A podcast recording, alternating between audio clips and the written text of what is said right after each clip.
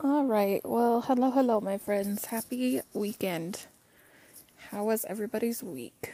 Hope that it was a good one and that you're doing well and taking good care of yourself because that's the first step to trying to get better is being sure to give yourself the attention you need and take care of yourself. And I know that that's hard, but you got to do it, right? So, song for today is One Thing Right by Marshmello and Kane Brown. So go ahead and find that bad boy and listen to it and be sure to write down your thoughts and feelings and all that jazz and then pop on back and we'll have a little chat about it. Alright, so how did it make you feel? How did the song make you feel? Did you write it down? If you didn't, do it. do it because it helps get it out so then you don't keep harboring on it all the time. You need to write things down or verbally say them to get them out. So, way to go. Get it out, get it out, get it out. Okay? Um, so, question We all make mistakes. What is the one thing in your life that you know that you got right? I'm sure there's more than one because there should be more than one. There's always more than one. But going in the theme with the song, what's that one thing that you know that you got right? I'll give you an example. So I've been through some crap, like most people have. And um with my anxiety, as I always talk about, I don't really feel like I'm as good as I should be and that I don't deserve what I deserve. And the one thing that I know that I did right was have my kid. Like, he turned everything around for me. I still have depression and have issues and have days that I can barely function, but he's what keeps me going. He helps me want to be better. The days that I struggle, he says, You know what? It's okay, mom. I love you. And that just changes everything for me for that day that, you know what, I tried and he understands.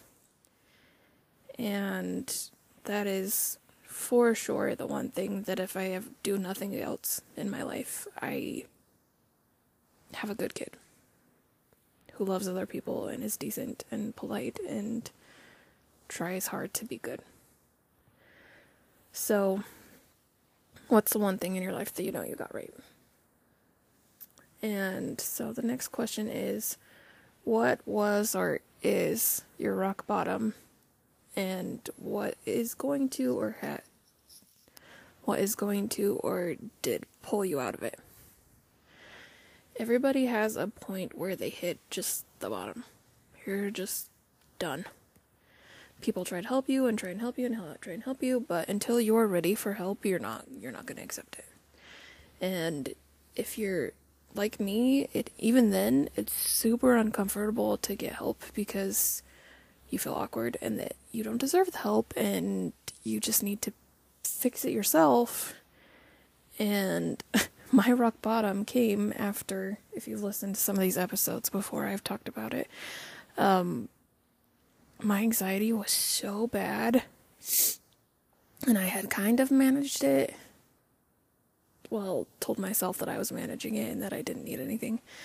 And I was driving home from work and was stopped at a stoplight, getting ready to get on the interstate to drive home, and looked up in my rearview mirror and saw that the truck behind me wasn't stopping, wasn't stopping, wasn't stopping, wasn't stopping. And I was in the far left lane, so I hurried and like jumped over into the median, which I was lucky that it was there, and he just clipped the back of my truck, my car, and like busted my tail light and into the hatch that lifts up, and um, went through all that with the police. Everyone did all their reports and everything, and I was driving home and was still fine. I got home, talked to my my husband about it and told him what happened and all that and then I like just kind of numb. Didn't feel anything, didn't do anything. And a couple of days later, um, not days. It was probably two months. We had a really large earthquake in the area. Well, okay, so it was like a five point, I think it was a 5.3, and it originated in a place that's about two hours from me, but we felt it. And I just broke down. Like, I couldn't handle it. Everything had just finally gotten to me, and I just couldn't do it anymore. So, I cried a little bit and then went to work and came home and just for days and days could not function. Like, didn't get out of my bed, didn't want to do anything I did because I had to work. And that's kind of the only reason I can make myself do things is if I know that I have to do it, I have to do it. So, with that, that was like my rock bottom. I hit that and stayed there for about eight more months before I ended up quitting my job because I was having panic attacks driving there and panic attacks driving home. And it had been a long eight months of figuring out how to get those under control and it not working. And I went into my doctor to get a physical and finally just like broke down and cried and told her everything. And she helped me get on some medication that has helped. And I tried a couple of different kinds and then went back in to see her again to check how things were going. And we were talking and she said have you ever taken a depression test before? And i looked at her and i was like what? What is that? And it's a paper that you fill out that gives like a ranking of it asks questions and then you give it like a zero. I think it was to 10 ranking of where you sit from that question. And it didn't have very many questions on it but I remembered filling it out and being like, holy crap, I am depressed. Like, I didn't realize it because I wasn't sad. I just, like, haven't felt right in over a decade and haven't felt like myself.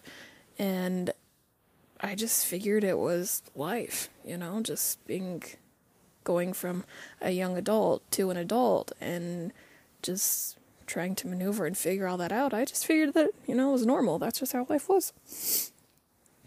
But then after I filled that out and talking to her, um, she helped me and got me onto some medication for depression as well. And so far, so good. I've been on it for a couple of months and it's actually been helping, which is shocking. I didn't think that anything really would, but I'm grateful.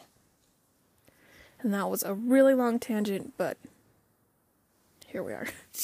Um, do you really care what people think about you, and does it matter? If you have depression and anxiety, yes, you care what other people think, and you over explain, and you people please, and you do all these things because you don't want to disappoint people, because you care what people think about you. And how much effort do you put into the only opinion that matters is myself? The only opinion that matters is what you think of yourself. You have to live with you. Other people don't have to live with you. You have to live with yourself and in your head and in your thoughts. And the only opinion that matters about you is your own. And if, um, where was I going? I don't remember. Your own opinion is all that matters. So try the best you can to shift that mindset from I care what other people think to it only matters what I think. So I'm changing the affirmation to um, one thing to remember because I never.